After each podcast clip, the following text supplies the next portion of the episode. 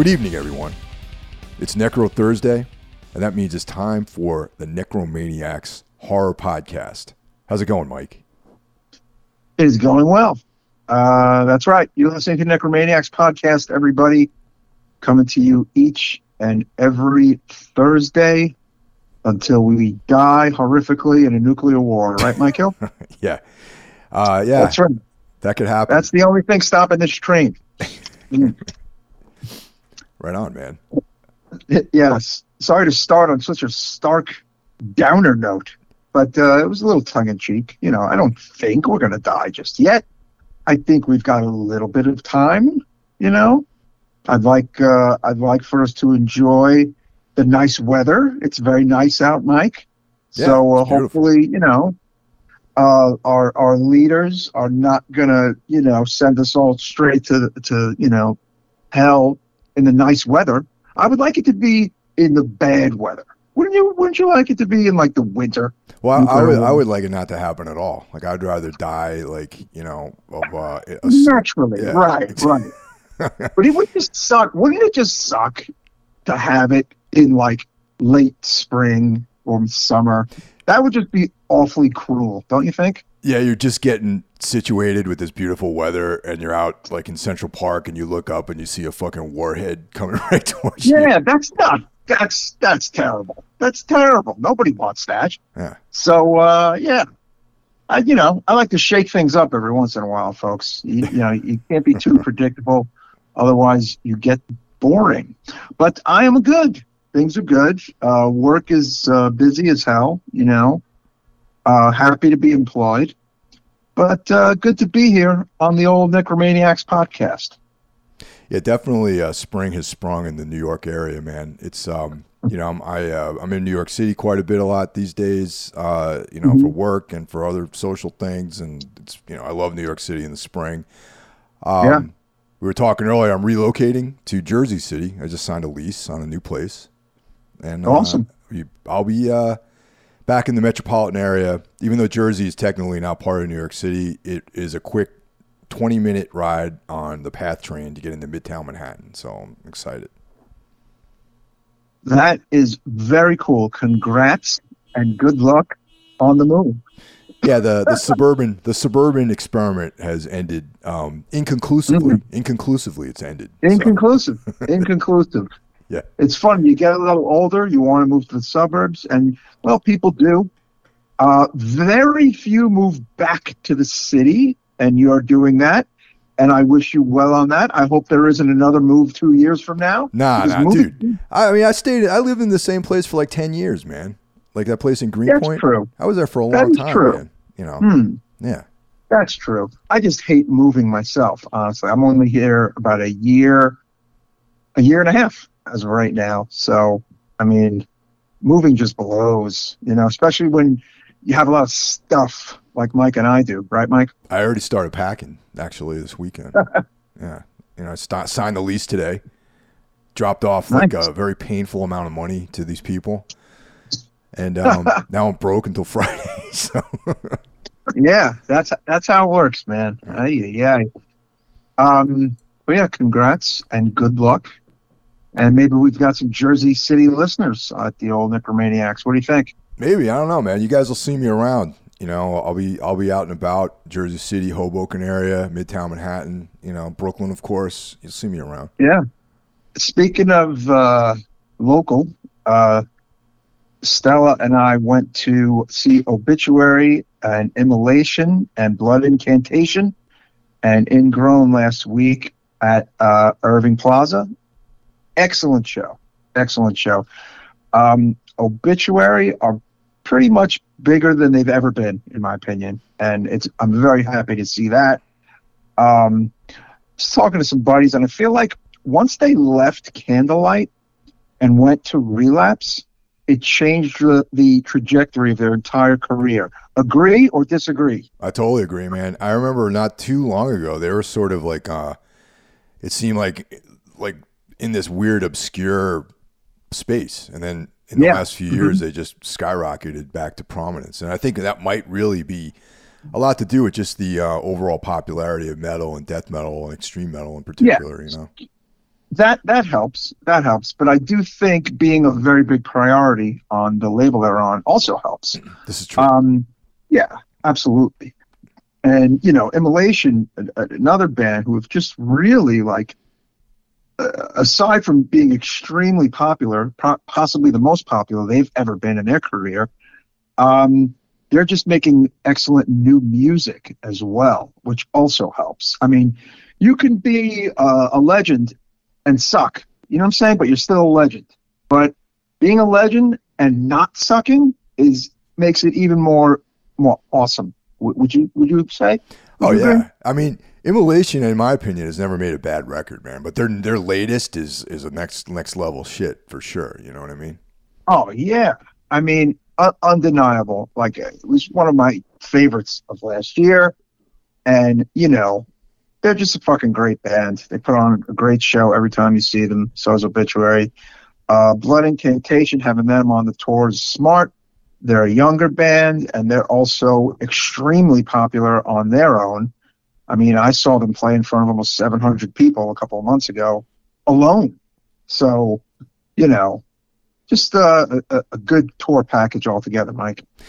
Unfortunately, well, maybe fortunately, I didn't go to that show. But well, no, without going too much into detail, but I'm kind of now that some developments came up that probably meant that it was better that I wasn't there. But I wish I'd gone. I wish I could have like anonymously hung out in a corner away where no one could see me and watch the show, or maybe just you guys. I just just hang out. Blend in with you guys. That would have been cool.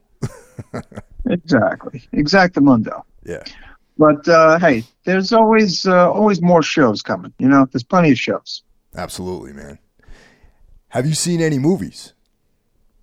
Have I seen any movies? Well, I'm a bit behind. So what I did do the other night is when I watched something that I enjoy watching, and that is Joe Bob's The Last Drive-In on good old Shutter. I watched the Fulci double feature, which were Zombie and the Beyond. And look, since I've seen Zombie and the Beyond quite a few times, what I do is that I just kind of fast forward and watch the commentaries. Do you do that at all sometimes with the movies? Generally, I try to watch it live, but I watched that one live, so I couldn't fast forward it. But the most recent one, I did not watch live, and I've seen, well, you know, I've kind of fast forwarded through some of that stuff, definitely. Yeah, but the cool thing is that you learn new shit. That's like the best part, honestly, about watching Joe Bob's Drive-In, even for a movie you've seen 100 times. You know, like he actually had Fabio Frizzi, who did the music for these movies, there in the studio playing like a live band. I thought that was fucking cool as shit, Mike. That was very cool. And just a real quick aside, coming up soon is the Nightlands Festival down in South Jersey, which is brought to you by Cadabra Records.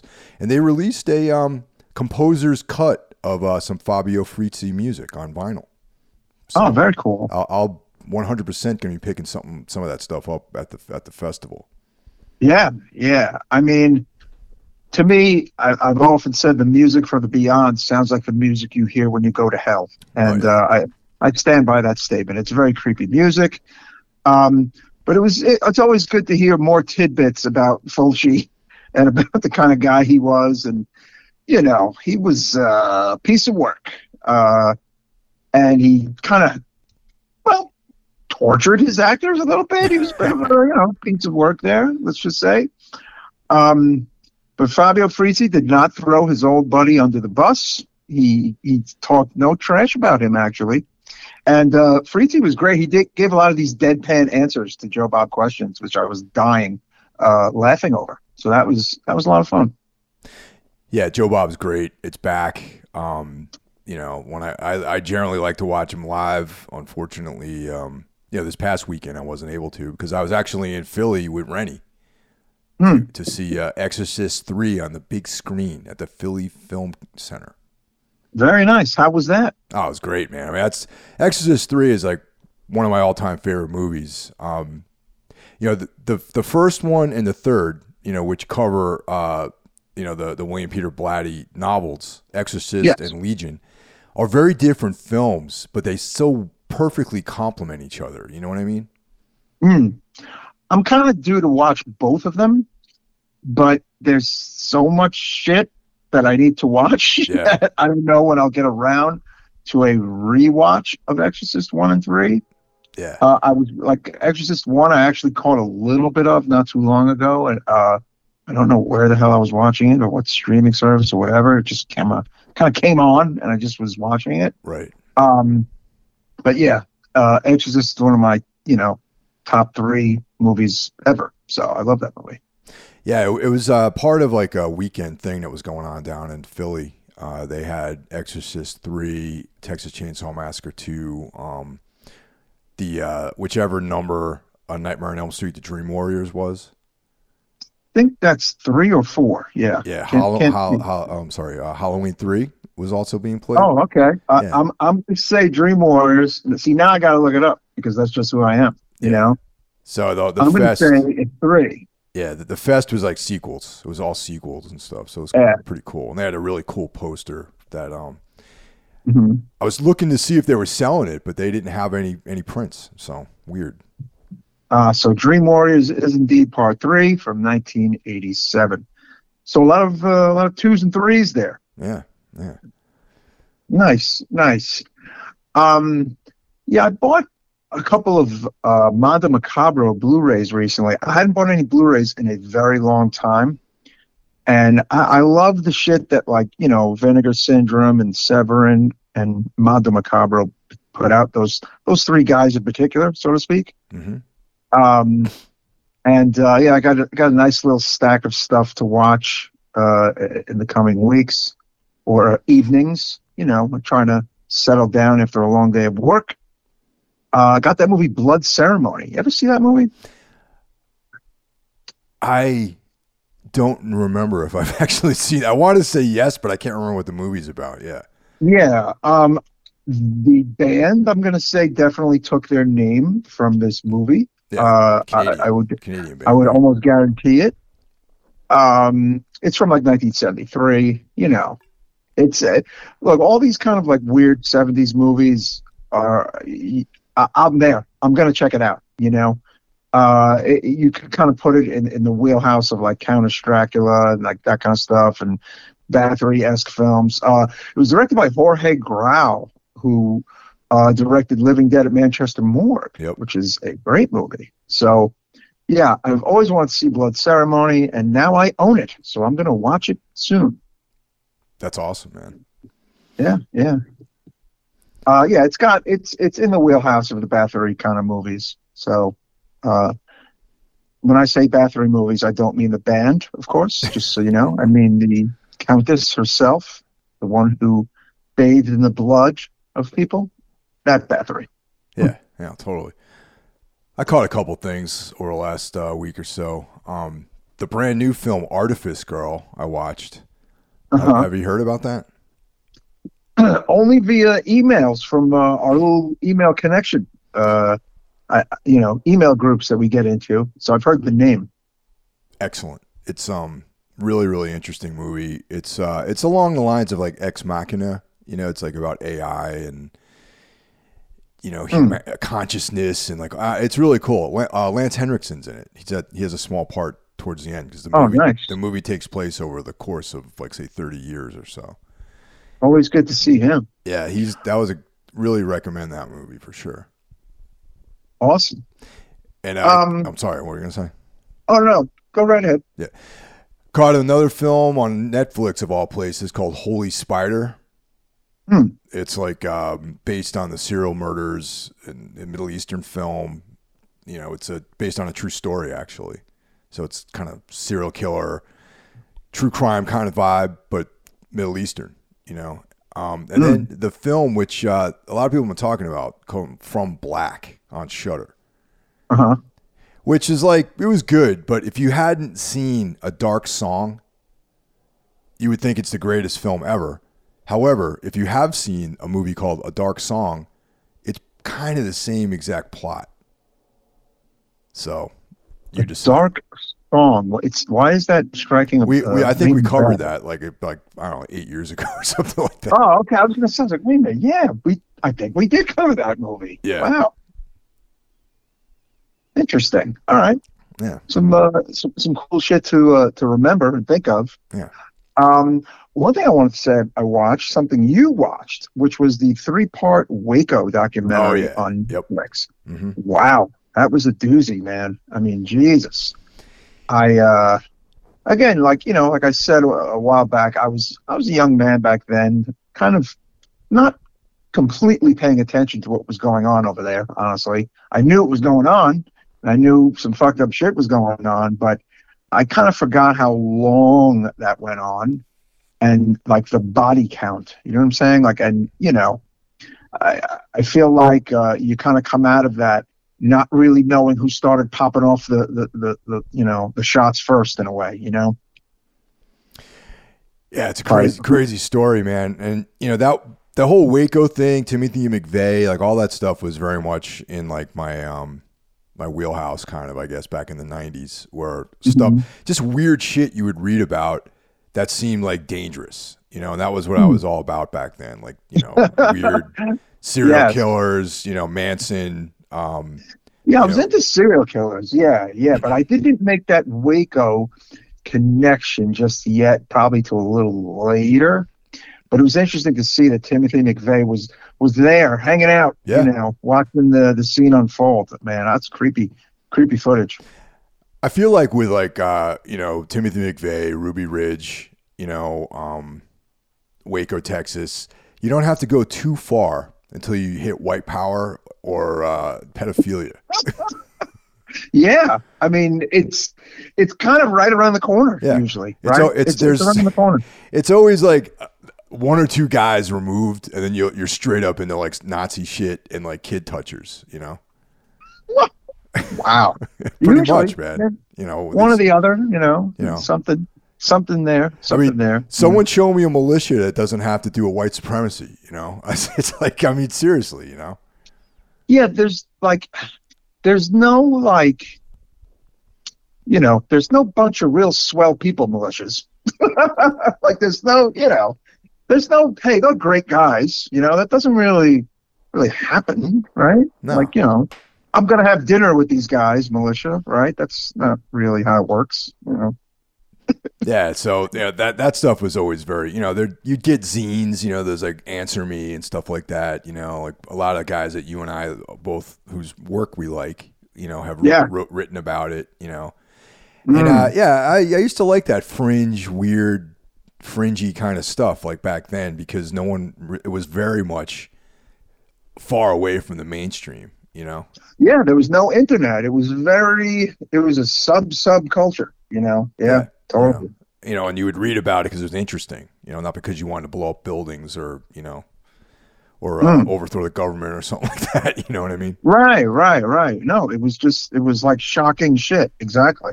Yeah. And for, a young man's mind, it was just like, whoa, like, this isn't happening in Sheepshead Bay, Brooklyn. You know what I'm saying? It's like, whoa, this is wild shit. Yeah. But so I checked that out and I enjoyed that very much. Netflix is good at the documentaries, man. I gotta say, like, these multi-parter things they do, they're fucking great at it. And I'm enjoying Succession very much on HBO. It's fucking great. And on the musical front, I can finally say that the Confusion discography, Storm the Walls, 1990. 1994 comes out Friday, June 23rd. Right on, man. Yes, it'll be on all streaming services Friday, June 23rd, which is great. The vinyl will probably be that following week or so. It'll be right around there, not too far after that. But it's going to be on CD too, digital. And July 15th, Inhuman is playing our first show this year. For my big 50th birthday at Gold Sounds in Brooklyn, a free show, all ages show. So that should be a lot of fun. That's Saturday, July 15th at Gold Sounds. It should be a good time. That's awesome, man. That's I'll be there, you know. Representing Represent. New Jersey. Yeah, Jersey style. Actually, Tombs is playing a show. We're playing down in Baltimore in this like kind of it's I don't know how to put it, but it's part of the Hell in the Harbor Festival. Yes, the incredible bands are playing that.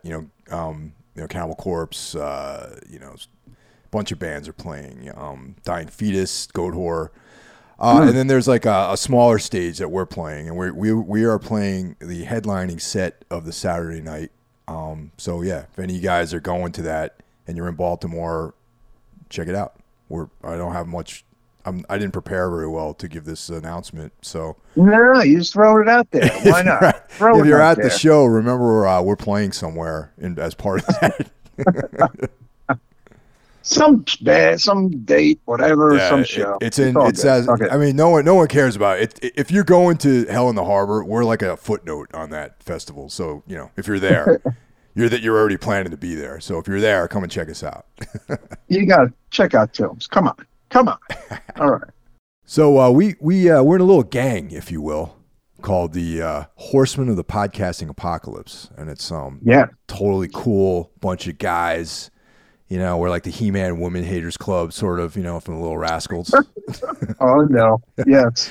But we love women, though. So that's the difference right there. So, yes. Yeah. So we're actually not the He-Man Woman Haters Club. Yeah. How about that? So starting on Monday, we have Brandon Legion, Horror Wolf 666. It's also a horror podcast, but he focuses on interviews with filmmakers, actors, and pretty much, and sometimes we're on there, the other horsemen. That's right. And he does a great job. And also he's showcasing some of his creative abilities with a Abraxas horn, like all the synth music he's making. Yeah, that's awesome. Talented guy. Yeah. Right. Coming at you on Tuesday, we have Into the Necrosphere, right, Michael? That's right. The greatest extreme music podcast on the internet, with the ever lovable, often opinionated Jackie Smith. Wednesday, coming at you on Wednesday. What's that, Mike Hill? Wednesday is Everything Went Black. That's my first attempt at doing a podcast that somehow just ended up being part of what I do every week. That's all I can say about it. It's kind of like an open format, there's a lot of different stuff on there. We got like music related things. However, I try to stay out of Jackie's lane. I think he does a way better job with metal than I do. But there's like music stuff on there. There's filmmakers. There's shows that I do with Ralph Schmidt, and we talk about a bunch of stuff. I've got MMA fighters on there. I've got like some Muay Thai people that I've trained with over the years that fight professionally and that kind of thing. And it's just like an open format, And it has hit 300 episodes, listeners. How about that? The 300th episode was actually pretty cool because it was with Pelican, guys that I've been friends with for a long time. And, back when Tombs first formed, some of our first U.S. tours were with those guys. So it was pretty cool. Very cool. On Thursday, you're listening to it right now. The Necromaniacs podcast. The best horror podcast available to mankind. I'm sorry. What do you think, Mike? You agree? To mankind, yeah. Yes, it is. We're the best. That's all I have to say about Necromaniacs podcast. Every Thursday, you must listen. On Friday, Break the Apocalypse with my own brother, John Draper. Social commentary, some politics, comedic stuff, a bit of a potpourri, but he has a great thing going. They've been on a couple of years. They even have like a Patreon. They go deep. They have a lot of content out there. They're also very big into horror. They're big into wrestling. So you got a lot of different stuff going on there. Make sure on Fridays you check out Break the Apocalypse. On Saturday, take a break from podcasts. Spring is here. Go out and do some shit. But on Sunday, Mike Hill, what should they do on Sunday? Sunday, Carl Hikara comes at you with Soul Knox. And Carl's doing a great job. I recently had some excellent episodes. And if you're interested in the occult or weird fiction or any, kind of darkness in general, Carl's the guy to check out. And he's got a lot of really, really interesting stuff going on there. And one of the things that, I'm just going to pump this up too, is he and I are collaborating on a show called Darkness Weaves, where we're digging into the work of Carl Edward Wagner. And one episode will come out on Everything Went Black, and one will come out on Soul Knox. And we have 2 episodes out. We're going to be recording a 3rd this weekend, actually. So, every month we alternate who puts out the episode. Oh, that is very fucking cool, man. That is your week, though, huh, Mike? It's filled with exciting content. It sure is. Yeah. So, support our buddies, support the horsemen of the apocalypse, and hit those subscribe buttons, right, Mike? That's right. And we also have a voice line now, so if you want to call in and leave messages or make recommendations for movies, certainly you guys could hit us up on all the different social media channels, but if you leave a voicemail, we will consider that goes to the front of the line as far as recommendations.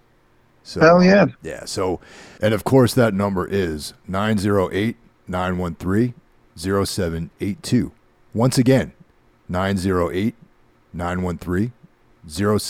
The Necromaniacs voicemail. To kick off this week's voicemails, we have Mike from Telford, Pennsylvania. Hey fellas, it's Mike from Telford again. Just got done with the new episode on Death Dream. You boys knocked it out of the park. That was fucking great. That's it. Just letting you know. Loved it. I love it when you guys dip back the old times like that. So, and you nailed it, man. It would have like a fucking pall of gloom over that fucking movie.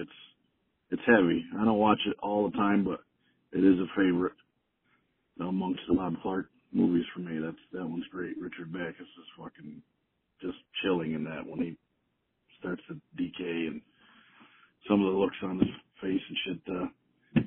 Alan Ormsby, he gets some short shrift. I think, I actually think it was them two guys together that brought out the best in each other. I don't know how much of a horror guy Bob Clark really was. I think that was more of an Ormsby thing and them being friends. Alan Ormsby was a horror kid before that was a thing. He even wrote, he's got a book that he wrote on how to do horror makeups and shit. And I think he was just a teenager when he wrote that. You can find it on eBay here and there. I might be wrong about how old he was, but I know he did that very early on in his career. So, he did the makeup for Shockwaves and shit. And, he seems like a real interesting dude. And, I almost think that, did he direct Deranged? I know that there's a fucking fake name on the direction for Deranged. Maybe I'm totally wrong about that. I know I bought that on VHS years ago. The More Video official pre-record. I got that from Midnight Video here in Coplay, PA, through the mail. I'm from upstate New York. That's where I lived for the first 28 years. So it was all mail order video cassettes and shit then. All right, I'm rambling, but I appreciate it, man. I might dig up some old shit and recommend it to you again, but I appreciate the Death Dream thing. I'm glad we were on the same wavelength for that. That's totally my era, 70s American horror. I have a real soft spot for that stuff. All right, fellas, have a good week. I'm going to see John Doe tonight. He's playing 10 minutes from my house here in Telford. Sellersville Theater, it's a John Doe folk trio, so, not exactly X, but it'll be cool as shit to see that dude. What a voice on that motherfucker. So, all right, fellas, have a good week, man, and hope things start to look up for you, Mike. Moving is a fucking bitch, especially when it's maybe a surprise or something that you weren't planning on doing. So, good luck with that, dude. All right, man, talk to you soon. And, Mike actually is a guy who recommended Death Dream to us. Even though we'd been talking about doing it, I think Mike put us over the edge on doing that movie. So, shout out to Mike on that. And thank you for that, Mr. Mike. You have a great name. Yes. Did you know that Alan Ormsby had that book about horror makeup, Mike? No. Well, actually, I think I saw it when I was doing my research. But I, you know, it would be cool to check out the actual thing. Yeah, I wasn't aware of that. And yeah, and also, Mike, I'm a huge John Doe fan. I love X and the Knitters and all that. So that's cool. You want to go check that out. Yeah. Yeah. Next up, we got Patrick from New Haven, another return caller. Hey, guys. What's up? It's Patrick from New Haven again. Just had a couple more recommendations. Talk about music, movies, whatever. Have you guys seen checked out the new Dead Ringers series on Amazon? I mean, it's almost like blasphemous, when I first heard of it, that you're going to, do that with a Cronenberg movie. But, I've watched like 3 episodes. It's okay. It's different. Some cool, cringy body horror moments. It's a movie from 2018 called Life Changer. It's like a shapeshifter type thing. I apologize if you guys covered any of these. I haven't gone back and listened to all of your episodes. That one's pretty decent. They Look Like People from 2015. Not sure how to classify that. I think it's classified as like horror or psychological something, but it's just kind of like this impending, dread throughout the whole movie. I'm not sure if anything really exciting happens, but maybe on a rewatch I'll see some stuff. As far as music, recently saw Goat Whore with a couple of local bands at the Space Ballroom in Hamden. Never seen them live, but it was just kind of a spur of the moment thing. It's pretty cool, intimate setting.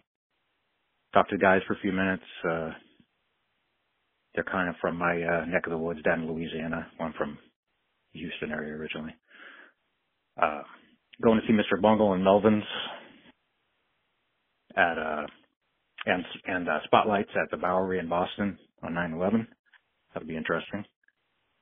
And Cynic and Atheist July 5th at the Middle East in Boston.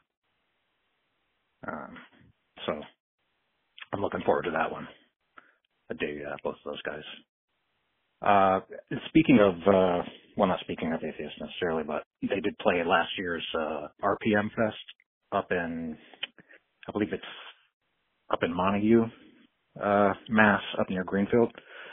The drummer from Lich King throws it together. I think he's doing it for the last, 11, 12 years or something. Started out in his mom's backyard, and it's grown to, they have 50 bands over a weekend, camping, food, and it's all smaller bands. But last year their big draw was Atheist. Just was a surprise act that came through. Unfortunately, I missed it. But if you guys have ever heard of it or whatever, I don't know, maybe check it out. Cool. So look forward to listening to more episodes and take care, guys. So Mike, have you seen the Dead Ringers series yet? No, I have not. Okay, I haven't seen the movie in 20-something years, so I kind of want to see the OG before I see the TV series, even though, you don't necessarily have to do that. Right. I would like to see the movie again just to kind of get the memory of the storyline back in my head. Initially I dismissed Dead Ringers because I'm like, why, how? But so many people have been talking about it, and now that Patrick mentioned it, I think I'm going to try it out. You know what I mean? Yeah. I mean, Cronenberg-inspired horror TV series, how bad could it be? I mean, even if it's terrible, it's terrible, unfortunately. But, at least it's something to check out. I know Mick Garris gave it some high marks, so maybe that's, between Mike recommending it and Mick Garris, maybe I'll check an episode out tonight, maybe. Totally. And have you seen Life Changer from 2018? I don't even know about. I've never even heard of that movie. No, I have not. Yeah. But again, only so much time. Yeah. They look like people I did see, however. And to answer or to elaborate on what you said, Patrick, I would say it's a weird tale, actually. I would say it's more like almost like a Thomas Ligotti, like weird tale of like not a lot happens. It's a lot of dialogue. Like it's just an uneasy sort of strange vibe to the movie. So I thought that was pretty cool, that movie. Well, speaking of weird stuff, I'm stoked for, I believe, November, the return of True Detective. Yes, man. I think Issa Lopez has something to do with making that, so that should be really cool.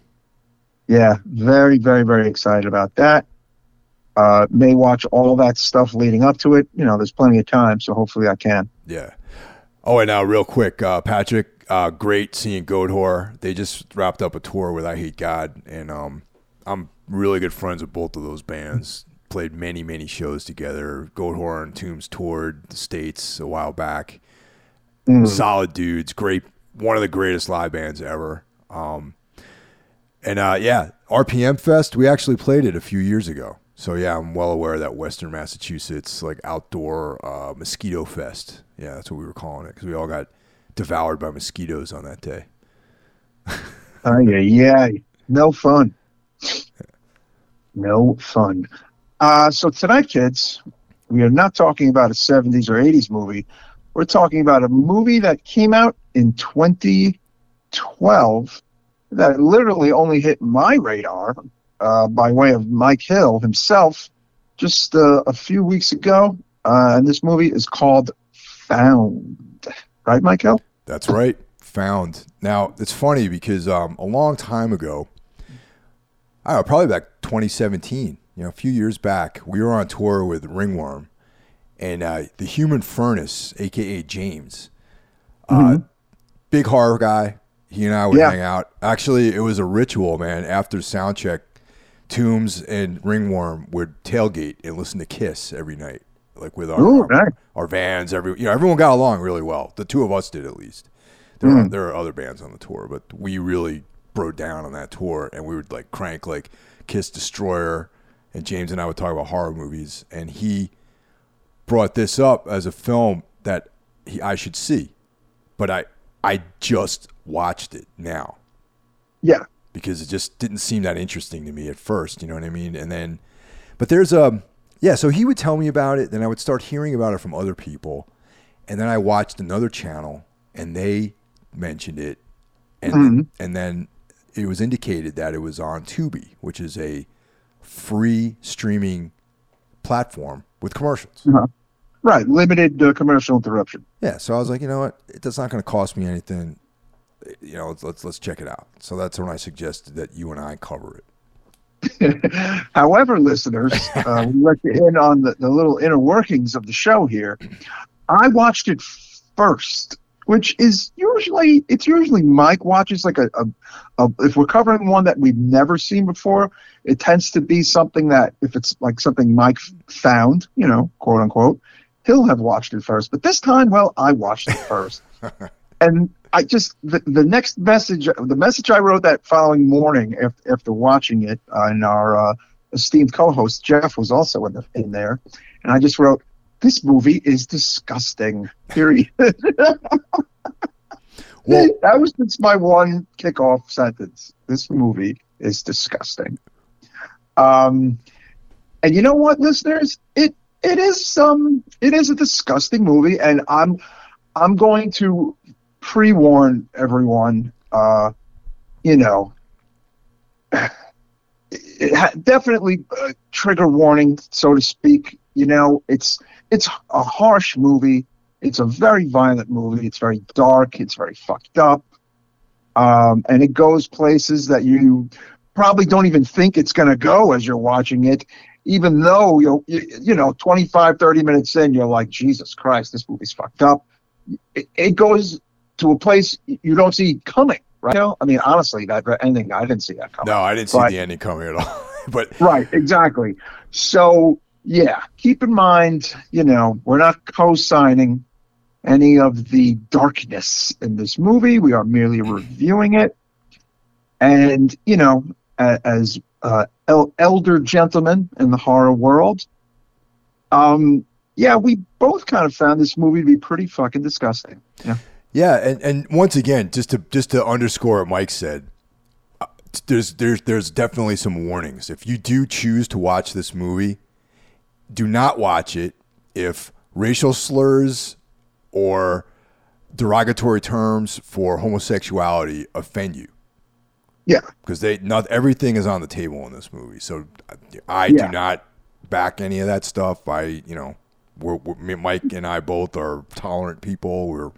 But if those things bother you, do not see this film, because they relentlessly delve into all that stuff and then some.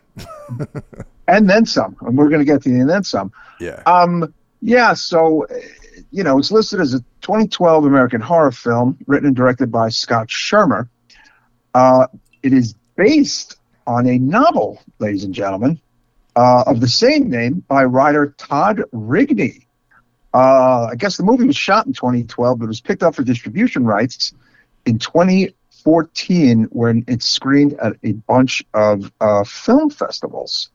I'm going to say that 2012 release date on Wikipedia, July 14, 2012, was like kind of a one and done. And then by 2014, it started making the rounds. That's kind of the vibe I'm getting from my little research here. So, man, where to start? Well, it's long too. It's 103 minutes.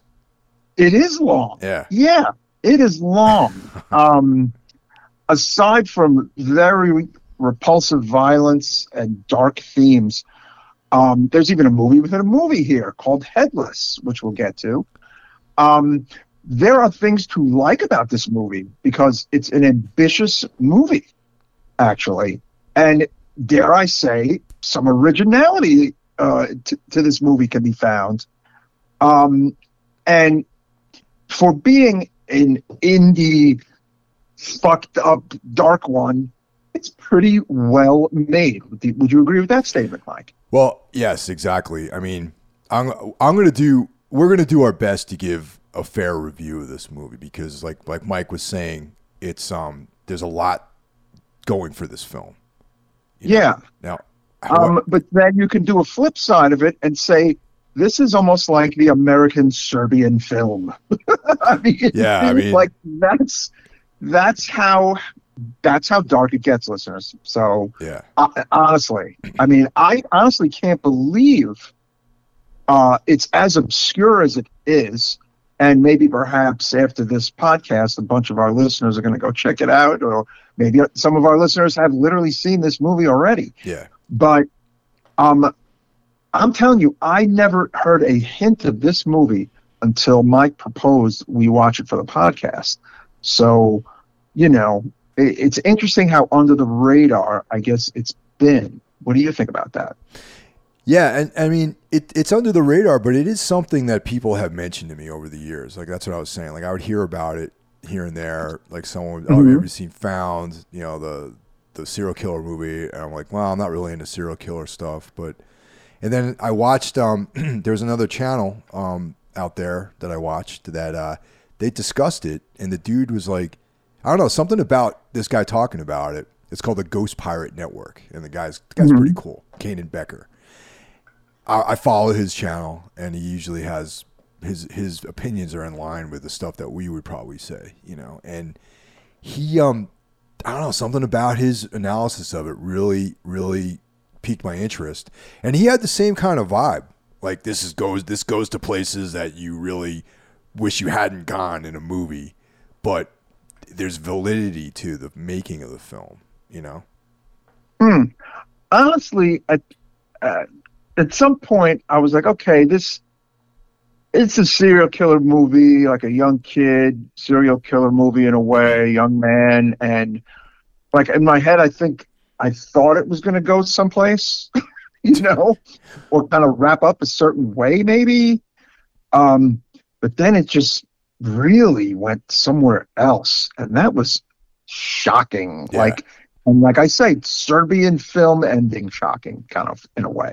Where do you think it was going to go? Like, what was your take on it? You know, well, first, before we say that, let's just say that the film is about two brothers.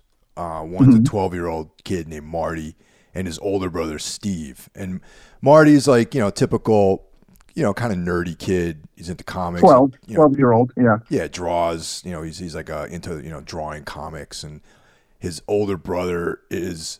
probably, I imagine when he was 12, I imagine his older brother probably 17, 18. Yeah, but 17, I imagine when his older brother was younger, he probably was getting picked on just like Marty was getting picked on, maybe. Possibly. It is worth saying that both brothers, Martin and Steve, are very big horror movie fans, and there are horror movie posters all over their rooms, and there are metal posters in their rooms, and they have an Iron Maiden Aces High poster, which was in my room when I was 12. So I thought that was very interesting. The Venom black metal poster too. Yeah, that's in the older brother's room. That was interesting. I am gonna say, although this is made in the O's, you know, in the early teens, part of me almost felt like this movie took place in the 90s because no one has a cell phone. Yeah, I was going to bring that up, and they're also watching VHS tapes too. Yes, you know, the video store. I'm almost completely convinced, even though it does not say it anywhere in any of the descriptions of this movie, that it is a period piece. But I'm going to say it is an early '90s period piece because they go to video stores, they rent horror movies, and they're all VHS. And actually, I feel like maybe one was DVD, but it had a very 90s-esque vibe because like there's no cell phones, there's no modern, you know, stuff going on, and just like the vibe of it, right? Like I don't know, it's just, well, yeah, again, could be wrong, but yeah. And that is what makes the movie kind of endearing in some ways, because that's the fucked up thing about the movie, is that you kind of like start like, this is where the film was really effective. It's like you kind of care about Marty. You kind of think you're like, you know, Steve's kind of evil, but maybe you think that he's not all bad because he kind of looks out for his younger brother a little bit. You know? And you see like the alienation of Marty, his kids. He doesn't have any friend. He has one friend, and that guy, you know, eventually fucking bails on him too. And it's just about loneliness and alienation and being uncomfortable in your skin when you're a kid and being different. You know, and then the family dynamics, you can tell that the mother is like a good mother, the father's kind of a prick, you know, that kind of thing. The father's kind of a prick, but... I mean, he deserved to get what he got. But I didn't see the dad do anything really out of it, like anything really fucked up at all. I didn't say anything fucked up at all, unless I missed it. No. Like, the dad is just, you know, a clueless dad. Yeah. You know? But we'll just touched on that. I am going to say something that this movie really struck a chord for me with the whole being 12 and starting to really like horror movies, which is pretty much the age I started to like horror movies after being very afraid of them for a long time. Right. And drawing horror images, which is something I used to do at that age as well. I used to draw Freddy and Jason and Michael and take a red pen and put blood on their, you know, knives. Like, I was just like, wow, this is interesting. Like, it was like, for a hot minute, like, Marty was me, honestly, Michael. Sure. It was very interesting. I think most people that probably listen to this show probably relate to him. I mean, I was the same way. I used to draw, like, you know, dudes with swords and dragons and zombies and women with big titties and stuff like that, you know. But like, yeah, so things to like about the movie, like shit like that was to like. I liked the metal posters and the movie posters, and you know, the love of horror, likable qualities about the movie.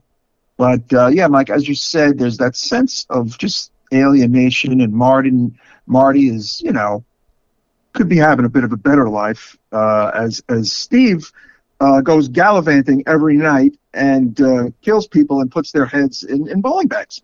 So yeah, I mean, it's the one thing about the parents is that I almost feel like their biggest flaw is being clueless as to what is going on in the two children's life. Yeah. Would you say so? No, absolutely. You know, that's completely clueless. Yeah. You know, and now this is another flaw in the narrative of the film is like, they don't really, maybe the book goes into this, like I think we were talking about this.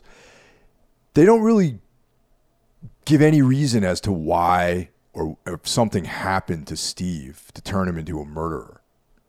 You know? No. Like, they don't really go into any of that. They spend a lot of time developing Marty, but they don't develop Steve at all. Like, he's just like this shadowy figure out there who's like in the periphery murdering, you know, and he's on that, you know, but typical to a 17-year-old kid, he is on the outs with his parents. He's, you know, like distant, you know, and that kind of thing. But he still he's throughout the film, he always tells his brother he would never hurt him, you know? Yes, that's important. He says it a few times, and it comes into play at the very end. But the reason we're given later in the film, as to why Steve does what he does, is outlandish and just kind of weak, and makes no sense in the context of the rest of the film. Like, you know? Yeah. I mean, there's a moment where I like, it kind of shocked me. Not like I've never heard the word before, but obviously I was watching this film and his brother is like, it's because of the black people basically that he's killing. And I'm just like, he didn't use that term. He used a derogatory term for African-American people, which I was like, what? Excuse me? Like, I was like, what did you say? Like, where did that come from? But then he says something about how it's, you know, like dad taught us or something. And then I'm like, but wait a minute. Dad didn't say anything about race or racism throughout this whole movie. So what the hell is that? And I'm like thinking to myself, I guess this is in the book, maybe?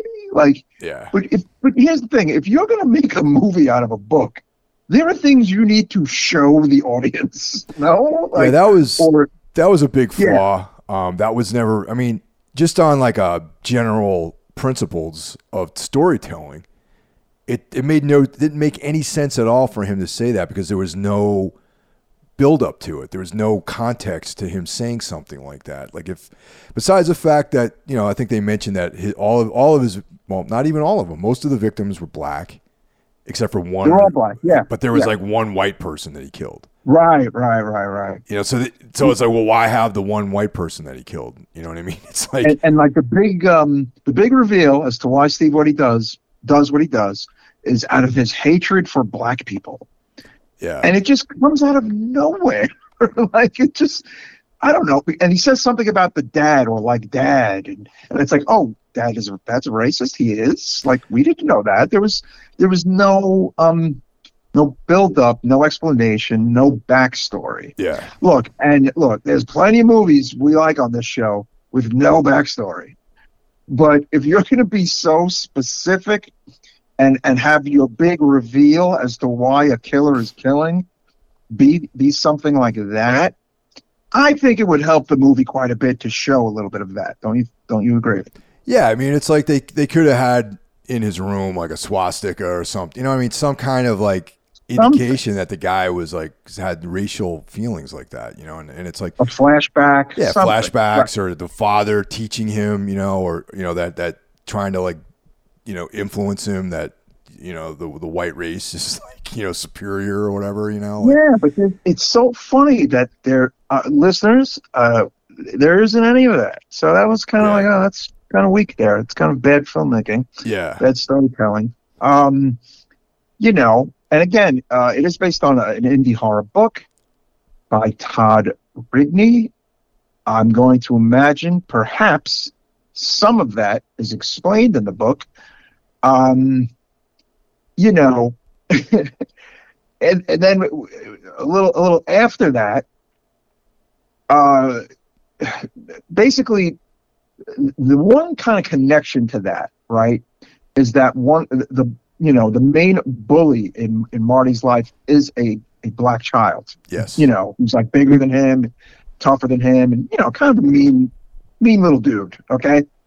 who makes his life a living hell, pretty much. Calls him the, you know, the F word, and it you know, there's a backstory there, right? For, you know, like for Marty to kind of hate this bully, there's that backstory, but there's no backstory for Steve, the killer. No, not at all. And the thing, the interesting thing about them, when you're a kid at 12, you know, there was always like the kid that everyone just decided he was gay or something. You know what I mean? Like with no reason, and then that became a way to torment somebody, you know, and that was, unfortunately, Marty was that kid. You know, they decided that we're going to make these suppositions about this guy that have no grounds, and we're going to there's no ground there either. Yeah. Like, listeners, there's a scene where, you know, he goes into the stall to use the bathroom, which is fine. Hey, I myself sometimes use the stall to go number one. How about that? I do it a lot. I often do it. Exactly. Yeah. Get some damn privacy in that motherfucker. I do it. Okay. I do it 50-50 with me, man. 50-50. Yeah. Exactly. Yeah. But when you're young and whatever, and kids suck and little boys suck, so they saw it as, oh, you know, you must have a small dick, and then it turns into, oh, you know, you must be gay. Like, it just every kind of shitty thing that a young boy could say to another young boy is kind of said in this scene. And I actually think that did a very good job of conveying sometimes what it was like to be a 12-year-old boy, huh, Mike? Pretty much, man. Like I like I was saying earlier, growing up, there was always like that one kid that was like the recipient of all of the hatred for no reason at all. Like people would just decide that there was all these things about this one particular kid, and they would just use that to justify torturing this poor guy. And that was what Marty was. And I guess, like, you know, we're going to a theme in this film where, you know, it's almost like Marty is like overdeveloped, and there's like literally nothing about Steve. You know? Yeah. We're not getting much at all. Other than he kills black people because he hates them. We have no reason why he hates black people, and no reason why he's a killer, really. Yeah. I mean, no, right? There's none of, like, again, I'm almost positive that it in itself is not really explained either, right? No, this, you know, this is where we come into Headless, okay, the other film, all right? Yes. The film within the film. And, this is a bit of a stretch, though. It's a real stretch. It's a real stretch. It's a real stretch. So, you know, Marty's going to plan an evening where, you know, he's going to rent some films, video VHSs, and have one of his little friends come over and have a movie night. And there's a film that was like never returned. Okay, it turns out that Steve has it. It's a movie called Headless. Okay, so you know, Marty, being like the young kid, snoops around in Steve's room. And actually, wait, didn't Steve give him permission to raid his VHS collection? Yes.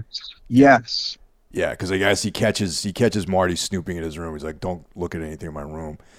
But, you know, since I'm your big brother, you can look at, you can watch my movies if you want. So he finds Headless, and not only that does he find Headless, but there's like these notes as to certain spots in, like, the movie. Kill scenes.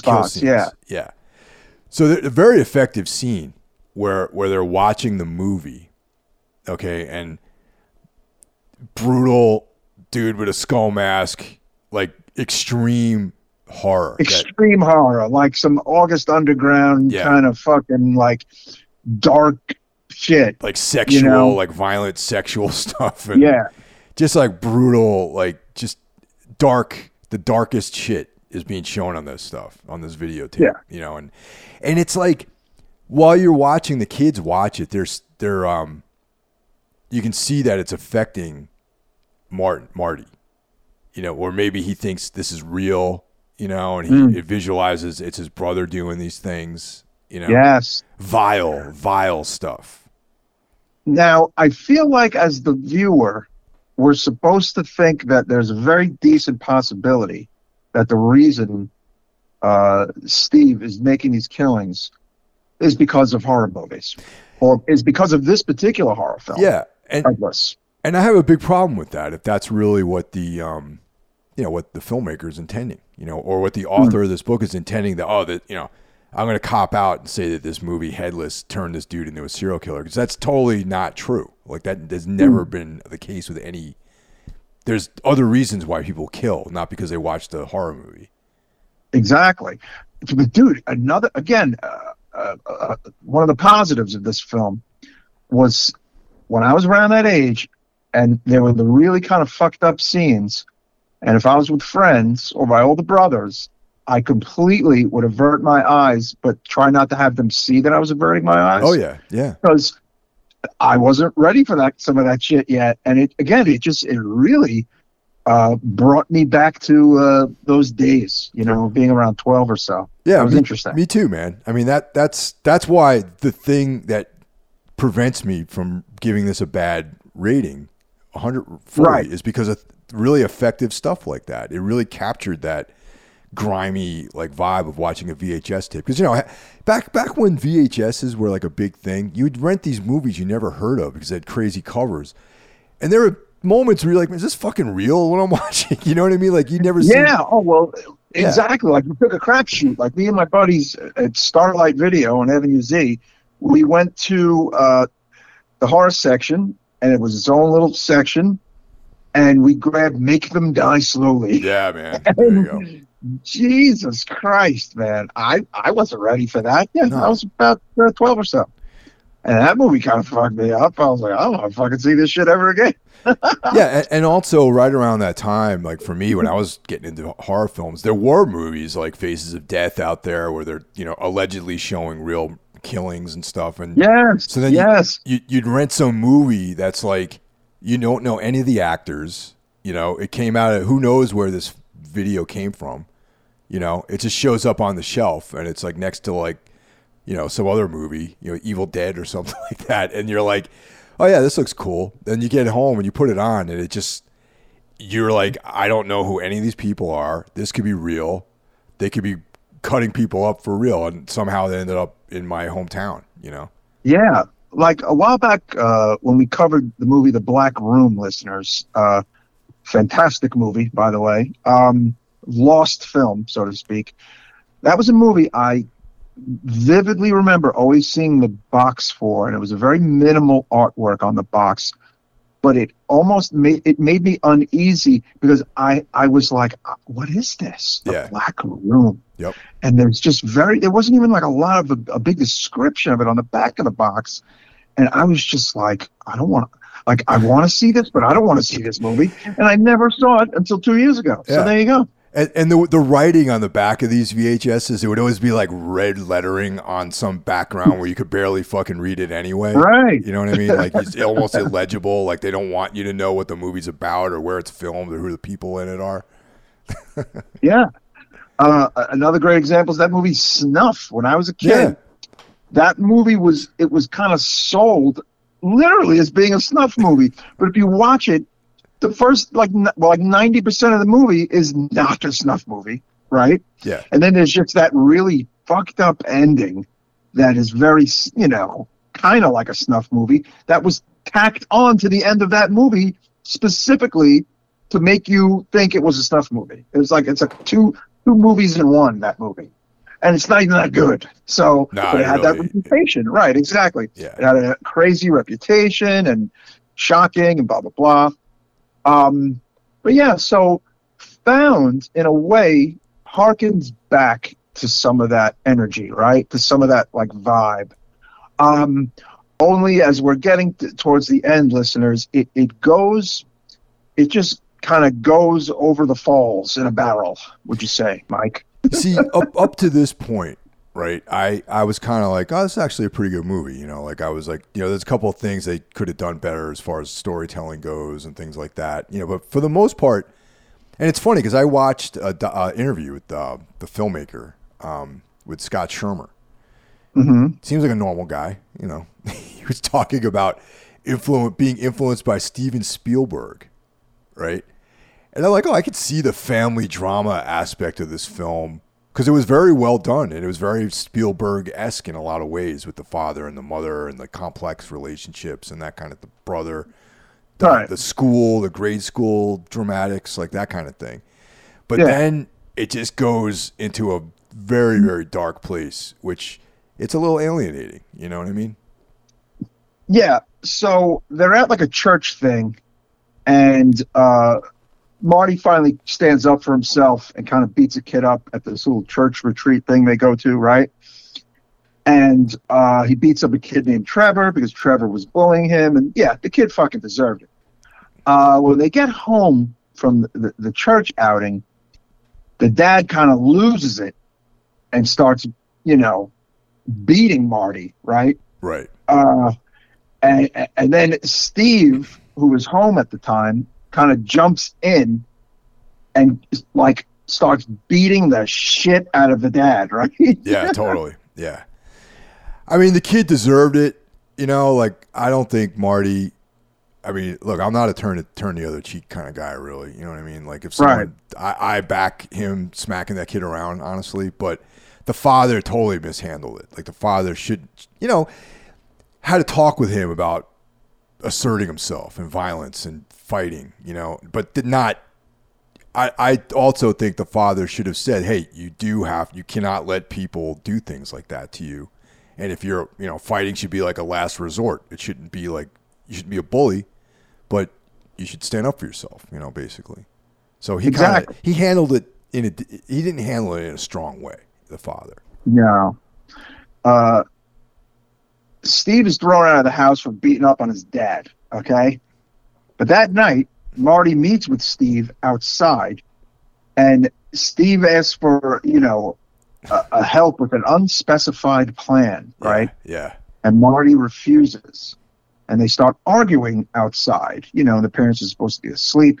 The father comes outside, and then Steve hits his father, the man who, you know, helped give him life, with a shovel, like brutally. Yeah. Okay. Would you agree? Oh yeah. Yeah, totally. Like with bad intentions, he hit him with this shovel. Very bad intentions. Yeah. And then runs into the house to go after his mother, his actual mother. Then Marty goes to help Mom because now listeners, brace yourself. Okay. Steve is deciding to rape his own mother inside the house. Okay? Yeah. Marty sees this and thankfully, you know, jumps on top of him to stop him, but he is knocked unconscious. And, you know, the screen goes to black. Marty wakes up tied to a bed with a ball gag in his mouth. And this is where the movie gets even darker after the attempted rape of a mother and near beating to death of a father. You hear the mother screaming and crying in another room, and you hear a lot of other fucked up shit being said, right, Mike? Yeah, and you can only imagine what's going on. Like, you're not seeing anything. All you see is Marty's face with a ball gag in it, you know? Like, and then, crying, and it's just a real pitch dark, depraved scene. And, you know... You hear the father and mother getting beaten and begging for mercy. It's just fucking brutal. Then all of a sudden, Steve walks in naked, covered in blood, wearing only a gas mask with a machete.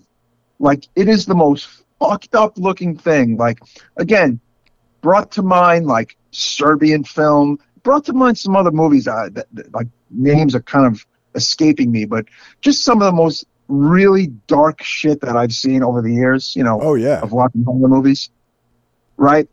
Definitely, you know, and the fact that you heard everything was like you heard things without seeing it really ramped everything up because your mind and your imagination is going wild as to what fucking is actually going on, you know, and you're wondering, oh, what's going on? Is he killing? You know, because then the mother's silent, you know, and obviously, okay, she's dead, you know.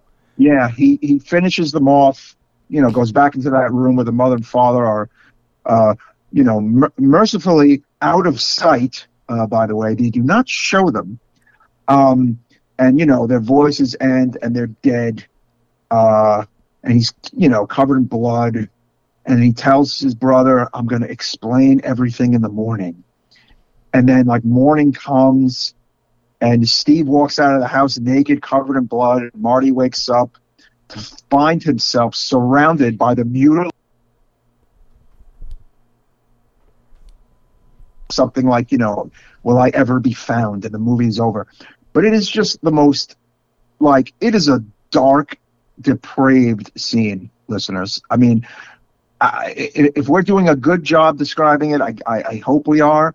If you want to see this movie, just keep in mind everything we said. I don't want anyone to send us hate mail or death threats via Instagram or Facebook, Michael. Me neither, man. You were warned 3 times on this podcast that this is not a, this is an unsavory film that's like depressing and fucking dark, and you know, yeah, there's a lot of shit in here that you're not going to want to see, you know, like or you know, I think you're not going to want to think about after you watch the movie. And you know, definitely get some of that antimicrobial soap, and then take a nice shower, nice hot shower after this movie. Yes, yes. Rue Morgue's review is very interesting. Bizarre review from a Patrick Dolan of Rue Morgue. Although this coming-of-age tale starts off as a morbid love letter to horror's past, like 1990s version of Joe Dante's Matinee. Oh. This guy's smoking crack. It cleverly turns into an honest-to-goodness horror film partway through and unleashes some serious scares. Did this man see this movie? What is it? What? Yeah. Like, I don't know, man. That sounds a little... Did he describe Stranger Things? Like, what did this guy see? Like, anyway, Bloody Disgusting... said they made the most of the low budget and impresses on a variety of levels. These are weird-ass reviews on the Wikipedia, folks. The movie was banned in Australia, but it later came out on DVD with 2 minutes cut out in Australia. UK cut out 98 seconds of the movie on its DVD release. So far, only the US and Austrian versions are the uncut collector's edition on both Blu-ray and DVD. I can see why the folks over in the UK and Australia who love to cut shit up, cut this movie up. What do you think, Mike? Yeah, I mean, there's a lot of stuff that you probably want to cut out of this movie if you were like, you know, absolutely, man. I mean, you know, I'm not into editing films, but if you were so inclined to edit things, there's a lot you could edit out of this movie. Regarding Headless, the film within the film, in 2014, it turns out a Kickstarter was made to get Headless made, and the mission was accomplished, and Headless came out in 2015. Now, to be very fair, listeners, Mike and I have not seen Headless, so we will not talk about Headless. We will check it out. That movie came out later in 2015. You know, it's kind of a standalone film, which is described as a lost slasher from 1978, which is kind of the vibe you get when you're watching the fake Headless as you're watching Found. Again, did not see it, can't say anything about it, but I do think it's interesting that Found garnered enough fans to get a big Kickstarter going to make the movie within the movie, huh? Yeah, I mean, definitely this movie has an audience, and I think, you know, when we break down our thoughts on this film, like with our final grading, you know, I can definitely understand why people would be into this film, actually. Yeah, look, our listeners who like the more extreme stuff, and they are out there, I think you'll like this movie. But again, I do know for a fact that there's a portion of our listenership that will probably not enjoy this movie, but may want to see it anyway. Yeah. Because in a way, it kind of is worth seeing on the indie horror level. But just, you know, brace yourself. Huh? Right, Mike? Absolutely brace yourself. I mean, there's things in the movie, like, it kind of ruined my night, actually, from after watching this movie. Yeah. I mean, I had a little trouble sleeping after it. It was just something, I mean, because, again, the things that were very relatable to me just kind of came back into my head about my early horror days and my horror drawing days and my video store days and, you know, watching these movies, even though I was kind of afraid of them at first and then turning the corner and becoming a very big horror fan. And then, of course, finding the horror that I like the best, which is not this, folks. This is not the horror that I like the best, where a 17-year-old son kills, mutilates, and rapes his mom. That's not the horror I like the best, Michael. No, definitely not. I mean, it's... But the other thing, too, about this for me specifically is, like, I mean, I didn't grow up in the city. I grew up, like, out in the suburbs, you know what I mean? Like, yeah, this is the suburbs, this movie, but anyway. Yeah.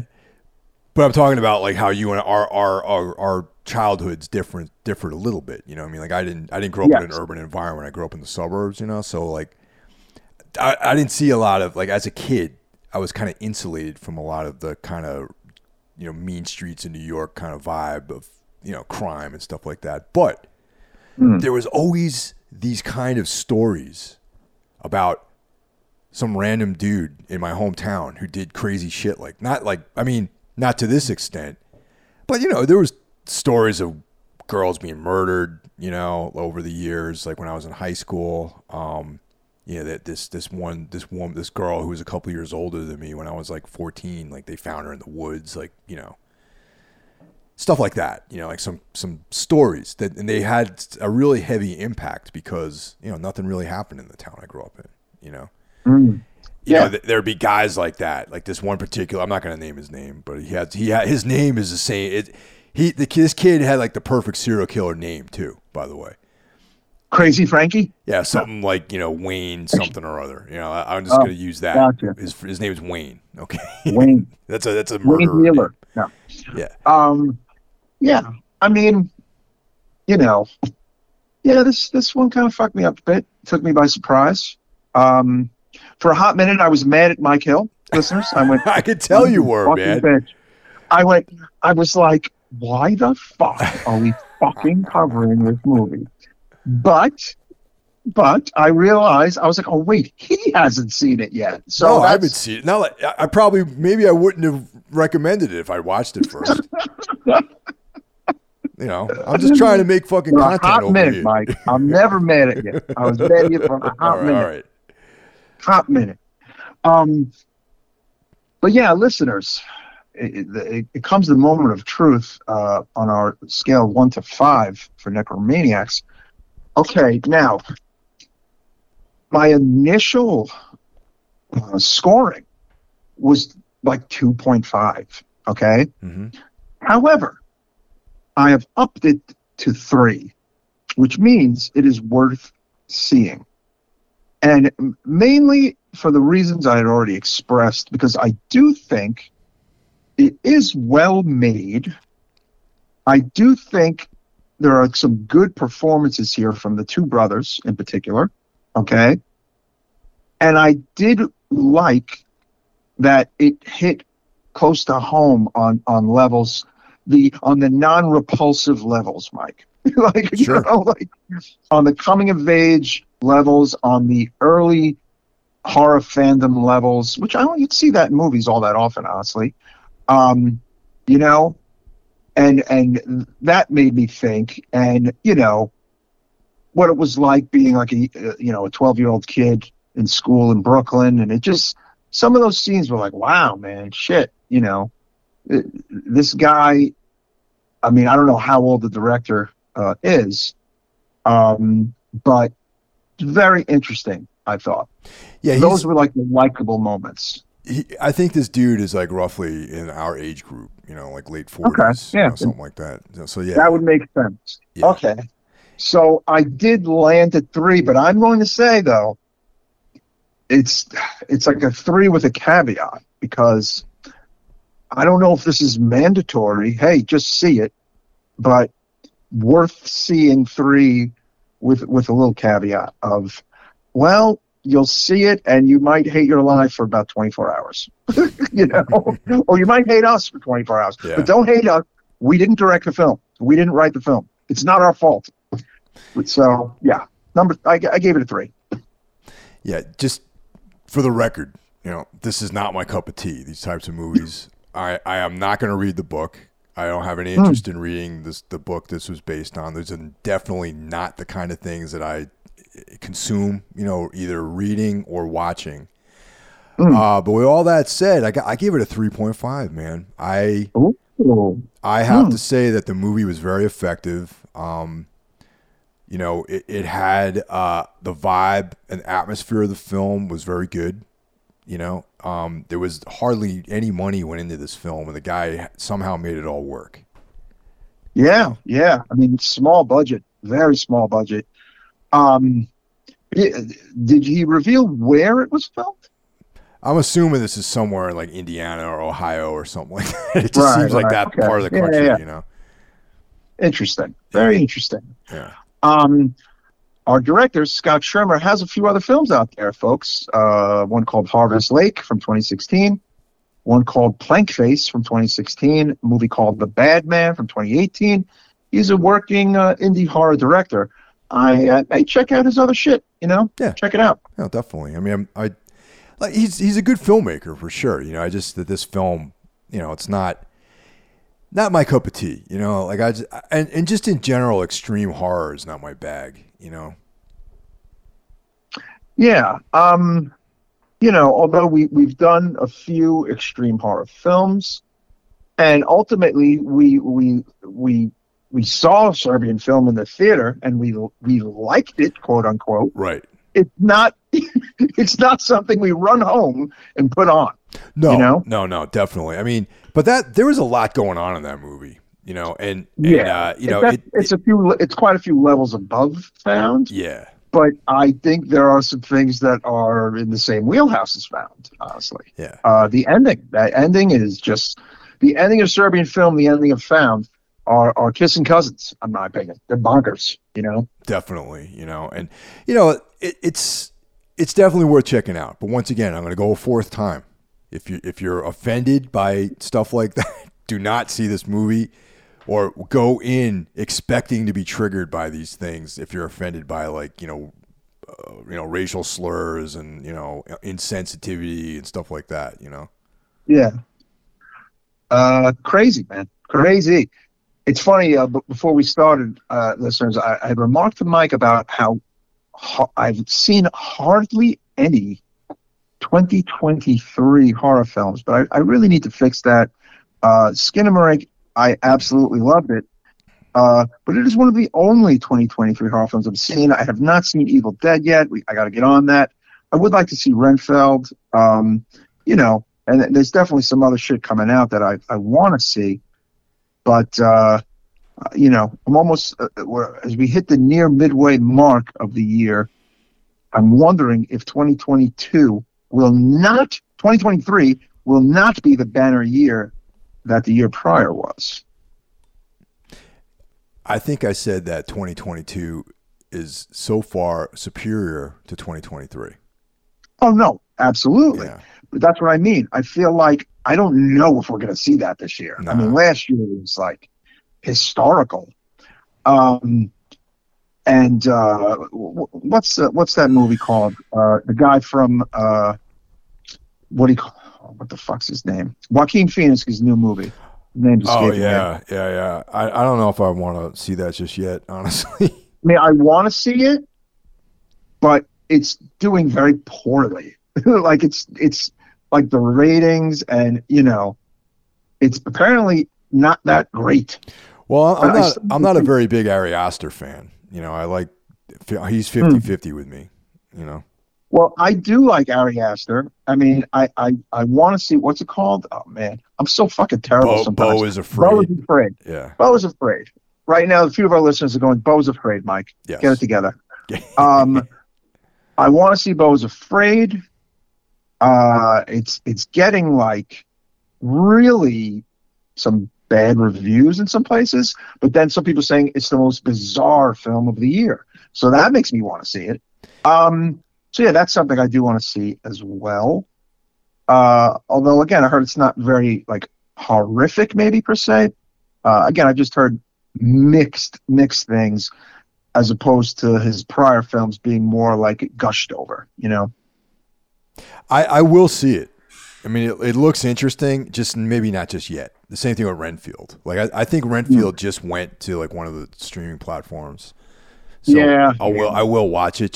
These are not Friday night 10 p.m. showing movies for me. You know, they're and streamers. Honestly, like I have, there's just so much great old shit for me. I mean, I don't know what that sounds like to our younger listeners, but there's just so much obscure shit from the 70s and 80s just, you know, waiting for me that sometimes I make that my priority, you know? Sure. Yeah. Yeah. All right. Well, this was a lot of fun. This was a good episode, man. I like when we talk about shit that can get a little difficult to talk about, Michael. I hear you, man. This was definitely one of those films for sure, you know? Yeah. And we hope it made for a good episode. And again, I think it did. And I hope the listeners agree. All right, guys, we'll talk to you next week. Yes, thank you all for the support, the new listeners, the old listeners, the long-timers, the brand new supporters. You guys are all awesome, and we'll see you next time.